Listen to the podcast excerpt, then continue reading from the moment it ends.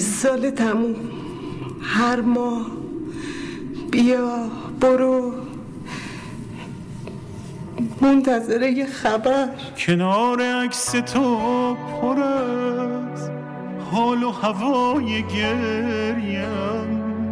شکوه نمی کنم ولی پر از صدای گریم. شکوه نمی کنم ولی حریف دنیا نمیشه. مثل یه بغز کهنه جون می‌کنم وا نمیشه. سلام من سوگل استوری هستم از پادکست داستان پلاس.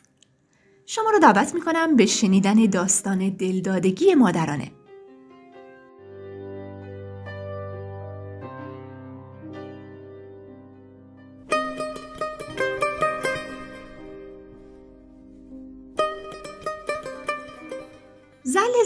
نام داستانی است به قلم نسترن مکارمی که در شماره 122 ماهنامه داستان همشهری چاپ شده.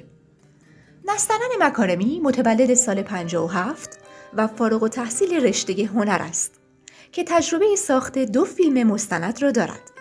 همچنین او سالها تجربه نویسندگی دارد و تا کنون دو مجموعه داستان و سه رمان با عنوانهای توتال، قبار صورتی و بومبست اردیبهشت از وی منتشر شده. این داستان رو با خانش نسترن مکارمی میشنویم. علی رزاقی بهار تهیه کننده این برنامه و مدیر تولید اون آینور فاروقی. امیدواریم در این مجموعه لحظات خوشی رو برای شما رقم بزنیم.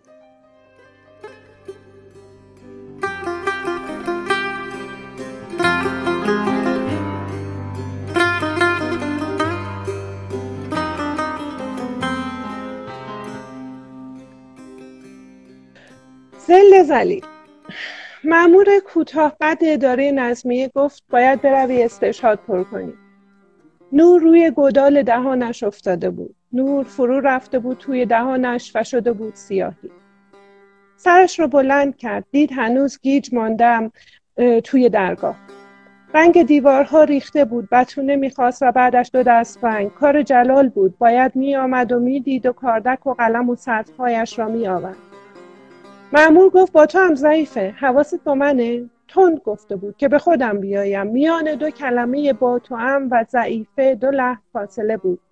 با تو هم آرام و خیرخواهانه ضعیفه تند و زنهار دهنده. سرش رو دوباره خم کرد روی کاغذهایی که روبرویش روی میز چوبی تریشه تریشه ولو بود. یک جای میز کسی با حوصله کنده بود. به یادگار نوشتم. بقیه رو ننوشته بود. لابد همان دم معموری چیزی آمده بود و شاید حتی کتک هم خورده بود. معمور کوتاه گفت باید بروی تومار بنویسی از خلق الله امضا جمع کنی که اصلا چنین بچه ای داشته ای. شنیدی چه گفتم؟ نگاه هم در دیوار را می جورد. فاصله بین دو رنگ دیوار را. رنگ زنگاری روشن نیمه پایین و رنگ گلماشی نیمه بالا. بوی نم و کاگل دهانم را خوش کرده بود. مثل وقتی که بیار داشتم سر فرهادم سر فرهادم که حالا کجاست و من توی این اتاق نم گرفته نکبت بسته که به تارنکبوت زینتش دادن دنبال چه میگشتم؟ معمول نظمیه دیگری نه این جناب سروان کوتاه قد. گفته بود که برای جلسه حزبی در منزل میرزا تقی ملکزاد با چند نفر از دوستان همداستانش دور هم جمع شده بودند. من نمی‌دانم فرهاد اصلا کی اهل این حرفها شده بود کی بزرگ شده بود. بعد مامورهای نظمیه ریختن همهشون رو گرفتند و بردن بازداشتگاه. یعنی چند لحظه قبلش چیزی نفهمیده چیزی بو نبرده. آنطور که وقتی من می‌خواستم با کفگیر چوبی تنبیهش کنم می‌فهمید و می‌زد به چاک پشت بام. سعی نکرده فرار کند. خودش خواسته بماند تا قهرمانانه دست بند بخورد. می‌گفتند مردم می‌گفتند نه این کوتاه که ملکزاد را همون شب چیزخور کردن توی زندان یا نمی‌دانم به روایت همزیر شکنجه. زنش که نه پس نمی‌داد. یعنی پیدا بود نطق آن زن بیچاره را هم کشیدند. همینطور زار و نزار خیره مانده بود به هیکل شوهرش که داشت می‌رفت زیر خاک. یعنی فرهاد مرا هم شکنجه کردن دست روی صورت ماهش بلند کردن به بیشتر از این حتی فکر هم نمی‌توانم بکنم. نه حتی فکر هم نمی‌توانم بکنم. الان قریب شش ماه هست که در بدر عدلیه و نظمیه و شهربانی و زندان و بازداشتگاه و بند قاتلان و ناکسان و قطاع و طریق این ورانور میدم. و حالا تازه رساندندم به اینجا که اصلا بیا و ثابت کن چنین بچه در کار بوده. چیزی توی دلم جمع شده و سنگ شده و تیر می‌کشد. زیر چادر سیاه نخ نما شکمم را چنگ می‌کشم و می‌گویم چشم جناب سروان می‌خواهید من رو کنی؟ کور خانده اید. من بچم را از توی کوچه در جستم که حالا چشم بندم و فراموشش کنم. جلال هم که اصلا انگار نه انگار که هست. بود و نبودش یکی شده. از وقتی فرهاد گم شده نه حرف می‌زند نه تکان می‌خورد نه تا حالا یک قدم راهی شده بیاید ببیند چه بر سر من آمده. شدم بیبی بیله رو یتیم خودسن خودم مجبورم راه بیفتم این ورانور پیجو بشم و از زبان این و آن حرف نازک بکشم و کلوفت بشنوم. جلال از روزی که شنیده فرهاد را قپانی زدند و بردن وحشت توی چشمهایش خانه کرده. صبح تا شب و شب تا صبح می نشیند کنج خانه زل می زند به شلوار فرهاد که آن روبرو آویزان است. روز آخری خودش از خوشروی خاچاتوریان تحویل گرفت و به خانه آورد و همونطور که با کیف پشت رویش را وارسی می‌کرد گفت مثل لباس دامادی است نه؟ گفتم دامادیش را هم می‌بینی. گفت زودش نیست. گفتم 22 سالگی زود است. گفت نه خودم هم همین سن سال بودم. گفتم دختر باید برایش نشان کنیم. گفت یادم نیست بعدش چی شد. بعدش طوفان شد. صدا به صدا نرسید. طوفان پیچی توی حیات و خاک بلند کرد. نزدیکی های عید بود. تازه خانه تکانی کرده بودیم. ولی طوفان خاک را دوان توی خانه و تا آمدیم پنجره ها را کیپ کنیم همه جا را قبار گرفت. هنوز همون قبار توی خانه هست روی لباس فرهاد هم که به چوب رخت آویزان است. درست روی میخ دیوار هنوز آویزان. جلال جوری تماشایش می کند انگار فرهاد آن تو است انگار فرهاد توی این رخت است. و اگر چشم ازش بردارد ناپدید می شود ناپدید شدنش به حقیقت می پیوندد تماشا می کند اما توی چشمهایش نگاه نیست. یک جور زل یک جور زل زل موجود موهومی که پشت سرش روی دیوار چسبیده. سایه‌ای که انگار نگاه های جلال را توی خودش کشیده و او را به تسخیر خودش درآورده. یک جور جن جن وحشت ظلمات من جلال توی تاریکی آن زل وحشت گیر کرده و قادر نیست خودش را از آن چاه بیرون بکشد. به جناب سروان کوتاهقد گفتم چشم میرم استشاد پر می‌کنم. خیال کردی توی این شهر کمند کسانی که ما رو می‌شناسند فرهادمان را می‌شناسند. نگاهش را مثل تیغ کشید روی سراپایم و تمام لحنش خسمانه شد قرید زن برو رد کارت و تو استشاد نیاوردی مزاحم ما نشد وزیر لب چیزی لولید گفتم باشد و روبنده را کشیدم. اصلا نمی‌دانم این درد استشهاد چی بود دیگر. فرهاد خودش سجل و گواهی ولادت بیمارستان شیر و خورشید را داشت. خودش گواهی دیپلم دبیرستان اتحاد را داشت. خودش حتی جایزه نفر اول مسابقات دو و میدانی از دروازه دولت تا کارخانه نساجی را داشت. همه اینها را آورده بودیم داده بودیم دست این چی ها و حالا انگار نه انگار که پرونده در کار است و مدارکی در کار است. می‌گویند نیست نیاوردی. گم شده. چنین پرونده به کلی تشکیل نشده. حالا هم که بازی درآوردند برو استشاد بیاور. باشد من فخری دولت پرور فرزند قاسم دولت پرور شهادت می دهم که در سنه 1303 در زایشگاه بیمارستان شیر و خورشید اصفهان تخت دوازدهم پسری زاییدم و ما نامش را از روی فرهاد عاشق پیشه داستان شیرین و فرهاد برگزیدیم. چون خودمان هم عاشق بودیم و می‌خواستیم بچهمان با عشق بزرگ شود. من شهادت می‌دهم که جز دختر حاج قاسم و همسر جلال مادر فرهاد هم هستم. و اگر اینها نباشند پس من چیم؟ به جز این کبودی که بر در و دیوار میلغزد و چادرش را توی باد میدواند. کاغذ را به هر بدبختی که بود با همین کور سواد خودم نوشتم و برداشتم راه افتادم تا بازار که بدهم چند کاسب معتبر پایش را انگشت و مهر بزنم. این را همسایه من کیانباجی یادم داده بود. گفته بود شهادت من و امثال شوهرم که یک عمله امارت بیشتر نیست که به درد نمی‌خورد. ببر بده به چند تا آدم سرشناس.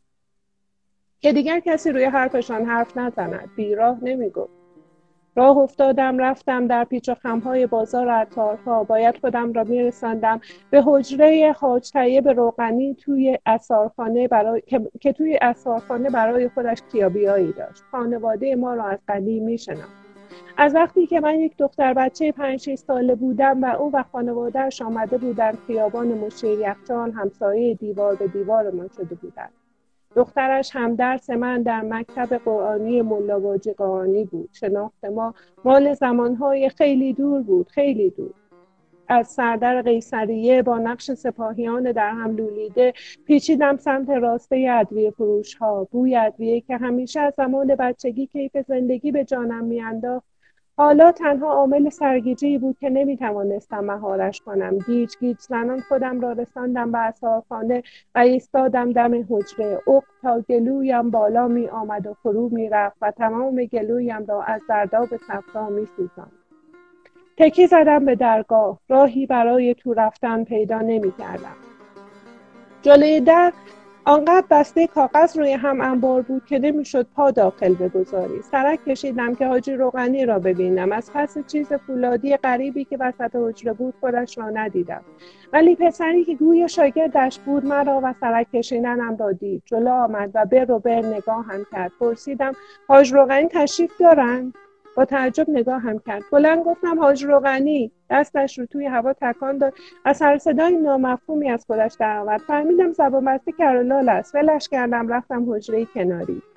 پیرمرد جوالدوز کنار مرد جوانی نشسته روی دو چهارپایه چای میخوردند و گپ می‌زدند پرسیدم از حاج روغنی خبر نداری؟ پیرمرد با نگاهش راسته بازار را از نظر گذراند و بعد پرسید کجا حاج روغنی رو می‌گویی زن گفتم همین حاجی از سارخانه حاجی روغنکش. سر بلند کرد و با حیرت تماشایم کرد و پرسید خوابی زن توی قار کف بودی تا حالا؟ می‌گویم یعنی چه آقا؟ این چجور حرف زدن گفتم حاجی روغنی یک سر صدایی بلند شد. انگار دم و دستگاه عظیمی را کار انداخته باشند. دیگر صدا به صدا نمی‌رسید. پیرمرد که دید حرفایش نمیشنوم جلو افتاد و اشاره کرد پشت سرش بروم. رفتیم سمت اثارخانه.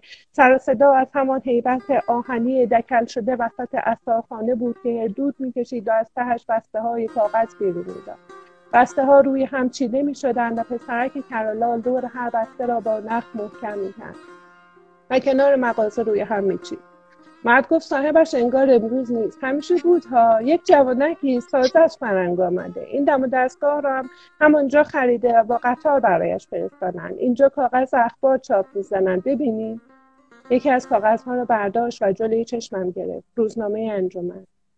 بوی مرکب توی جانم دوید. سرگیجه باز به دورانم انداخت. چشمم درست کلمات را نمی‌دید. پیرمرد ادامه داد. حاجی روغنی ده سال از عمرش رو داده به شما. اینها را از روی دهانش لبخانی کردم. نمیشنیدم. گوشم را صدای قول آهنی پر کرده بود. آن چیز توی شکم دوباره باد کرد و سفت شد و من این بار محکم توی دستم نگهش داشتم. زیر پوستم بود. مثل جانوری تکان می‌خورد. جانور رو زیر پوستم با انگوشهایم نگه داشته بودم. مدیر مدرسه زنی بلند قامت و باریک بود. با کت و دامنی تنگ که موهای سرخش را پشت سر جمع کرده و با کش بسته بود. پرونده ای را از ته کمدی بیرون کشید. خاکش را تکان پرسید سواد داری؟ صدای قارقار بلند کلاقی توی حیات پیچیده بود. چشمهای زن شبیه دو چاه عمیق بود که نور را توی خودش فرو می‌کشید. با سر جواب دادم که بله گفت اینجا را بخوان. دست دراز کرد و کاغذی را از میان پرونده پیدا کرد جلوی صورتم گرفت. کاغذ را گرفتم و چشم پنگ کردم به خواندن کلمات.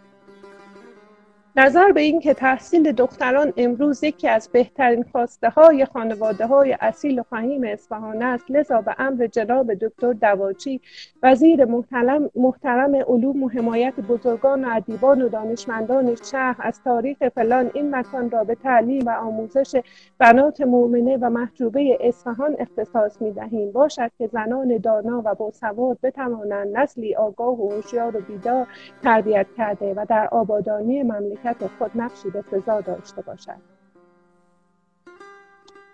نگاه هم از شبکه های لوزی پنجره کش آمد تا خمش نقش سرس و طولمی که روبرویم ایستاده بود زیر بار طبقه دوم. من ستونی خمیده بودم زیر بار دردی که داشت مهره های کمرم را یکی یکی می شکست و صدای شکستنشان توی سرم می همچنان که با صدای ضربه های انگشت, انگشت این زن... همچنان که صدای ضربه های انگشت این زن را روی میز فلزی زنگاری می‌خواستم بگویم من هم پسری آگاه و هوشیار تربیت کرده بودم. پسری مثل یک دسته گل داوودی سر به زیر و چشم و دلپاک با سواد کتابخوان و حالا تو خانم مدیر با دامن تنگ با موهای سرخ کشنداخته با چشمهای سرخ خسته نمی‌توانی با این نامه و این پرونده به من بقبولانی که هرگز پسری نداشتند که بخواهد توی این مدرسه درس خوانده باشند. که این مدرسه سالهای سال سالهای سالهای سالهای سال است که مدرسه دختر پسرانه است و محال است پسرت. پسر نداشته و نبوده توانسته باشد اینجا تحصیل کرده باشد و نمی‌گویم و بی حرف و منگ از در نینوا بیرون می‌زنم. ایوان بلند مدرسه را ترک می کنم حیات دنگالش را. در و تابلوی بزرگ مدرسه دخترانه اتحاد را با نقش گلهای خطایی. باید بروم بیمارستان شیر و خورشید. بروم نروم. میترسم. میترسم. دلم باد کرده. جانور توی شکمم جیر جیر می‌کنم غروب زار و زله به خانه برگشتم. نان نداشتیم. توی خانه فقط دوغ به هم می‌رسید. خواستم از کیانباجه قدری نان قرض کنم. هرچه کوبه را زدم انگار کسی خانهشان نبود. از سوراخ در سعی کردم توی خانه را دید بزنم. خانه لای سایه روشنهای محتاب شبیه خرابه به نظر می رسید تاریک بدون حتی نور یک تکه صدای جیغ و مرنوی دو گربه را که از حیاتشان شنیدم ترسیدم. نمی‌خواستم بفهمم چند سال قبل وقتی من در خواب مرگ بودم چه بلایی سر اینها آمده. برگشتم خانه و دو تا کاسه دوغ ریختم که سر بکشیم و سر و شب را به هم برسانیم. جلال همانطور نشسته بود سر جاش. بوی بدی می‌داد. مدتی بود که این بوی را توی خانه حس می کردم ولی این بار از همیشه تندتر و مشمعز کننده تر بود. حس کردم بو از جانب جلال است. انگار توی خودش کار خرابی کرده. تحمل این یکی را دیگر نداشتم. کاسه دوغش را گذاشتم کنار پایش و با فاصله ایستادم. مدت ها بود با هم حرف نزده بودیم. اصلا بعد از ناپدید شدن فرهاد انگار دو پاره شده بودیم. پاره پاره و پراکنده. انگار در تمام این سالها تنها فرهاد ما را به هم نسبت داده بود. حالا بدون او تمام حلقه های اتصالمان در هم شکسته بود. به هم نامربوط از هم بریده بودیم. من که بریده بودم. از وقتی که نشست کنار دیوار و زل زد به رو به رو بندهایم رو بریدم و رفتم دنبال فرهاد. فرهاد نمی‌دانستم کجای من. فرهاد چنگ انداخته به خاطرات به زمان فریاد وحشت زده از به فراموشی سپرده شدن. وقتش بود چیزی بگویم. خسته بودم از دوندگی های دست تنها. جان به لب شده بودم. از اینکه امروز به یک باره با این حقیقت روبرو شده بودم که انگار سالهاست کسی توی این شهر مرا نمی‌شناسد و به یاد نمی آورد انگار سالهاست با توهمی زندگی کردم و حالا امروز تازه از آن توهم بیرون آمدم. مرز بین خیال و واقعیت رو نمی شناختم زله بودم. از اینکه سراغ اقوام خودمان را هم بگیرم می ترسیدم می ترسیدم سراغ بگیرم بفهمم همشان مردن یا از این شهر کوچ کردند یا نمی‌دانم. اگر چقدر زمان گذشته بود؟ فقط شش ماه از ناپدید شدن فرهاد گذشت فقط شش ماه و این همه دگرگونی. ما کجای جهانی ایستاده بودید؟ اقربه ها کی برای ما توقف کرده بودند؟ گفتم جلال وقتش رسیده تکان بخوری. گفتم نمی‌توانم جلال نمی‌توانم دیگر تنها دنبال پرونده فرهاد بروم. گفتم تو هم باید دست از نشستن زل زدن برداری و به من کمک کنی. روزهای اول می‌گفتم نگران است بوف زده است شکه است ولی حالا اوضاع فرق می‌کند همه فرق کردن. من دیگر هیچ چیز را درست به خاطر نمیآورم. کسی را توی شهر نمی‌شناسم. باید بیایی همراهیم کنی. آخر به خودت نمی‌گویی یک زن تنها توی این شهر صبح تا شب کجا کجا میدود کجا می‌رود با کیها سر کله می‌زند؟ میترسم جلال از این همه تنها شدن میترسم. جلال نگاه هم نمی‌کرد. سایه سر بلند کرده بود و توی چشمهایم زل زده بود. جلال ولی خاموش بود. عین هو دیوارهای این اتاقهایی تو در تو. هرسی شدم کاسه دوغم را به صورتش پشیدم و گفتم تکان بخور مرد. دوغ شتک زد به صورت و لباسهای جلال. جلال تکان خورد. توی لباسهایش وول زد و از جا پا شد. خودش نه. چیزی از توی لباسهایش پا شد. یک موجود سیاه که انگار صورت جن بود انگار روح تاریک گریخته ای بود. موجودی کریح و پشمالو. یک باره لباسهایش از تن خالی شد و آن وجود سیاه و بوی گندی که داشت که انگار تمام بوهای بد دنیا رو توی خودش انبار کرده بود از جلوی چشمم دوید و پیچید سمت راه های پشت بام و توی تاریکی های شب گم شد. چیزی توی دلم فرو ریخت دیواری خراب شد ستون شکست. و من ناگهان زدم زیر خنده. خنده دیوانه و بیمهار که مرا میترساند و من شجاعت می‌داد. در خودم چیزی یافته بودم که بیمانند بود و نامی نداشت. تمام ترس ها و جسارت های جهان بود. تمام دلهوره ها و ویرانی ها و درندگی های زمین. گرگی در جانم دوزه می‌کشید و آن چیز برم کرده توی دلم حالا داشت رشد می‌کرد. بزرگ می‌شد. توی تن من هم چیزی بود. چیزی برم کرده که دوستش میداشتم. شعله ای را توی دلم برافروخته بودم. دو دستم را دو طرف پوست برآمده شکم گذاشتم و تکان خوردنش را حس کردم. وحشی و بیقرار بود. شبیه خرگوشی که توی جای تنگی گیر افتاده باشد توی من گیر افتاده بود. لباس های خالی جلال روبرویم بود. بوی بد از خانه رفته بود. دل کمرم درد می‌کرد درد می‌گرفت و ول می‌کرد.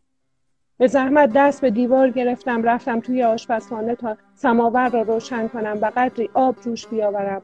بعد آمدم دراز کشیدم گوشه اتاق و چشمهایم رو روی هم گذاشتم و زیر لب گفتم بیا فرهادم می‌دانم که همین جایی اگر تمام دنیا انکارت کنند هم اگر تمام نشانی هایت از روی زمین پاک شوند هم بیا مادر خودت میدانی چقدر دلتنگ و منتظرت هستم بیا و زور زدم. پشت پنجره شب بود پشت پنجره ظلمات همه جا را گرفته بود و حتی جلال را در خودش بلعیده بود. پنجه انداخته بودم به تاریکی و درد جانم را از هم میدرید که ناگهان حس کردم. انگار چراغی در خانه همسایه روشن شده یک باری که نور می‌دیدم. یک پرتو روشنایی یک فانوس شاید یک لامپا یک چیزی که نشانه ای از حیات در آن بود. دلم گرم شد که یک نفر هست چون چراغی روشن است. تو قصه موندی همه شب تو ریش بستی همه جا. اسم تموم کوچه ها سهم تموم آدم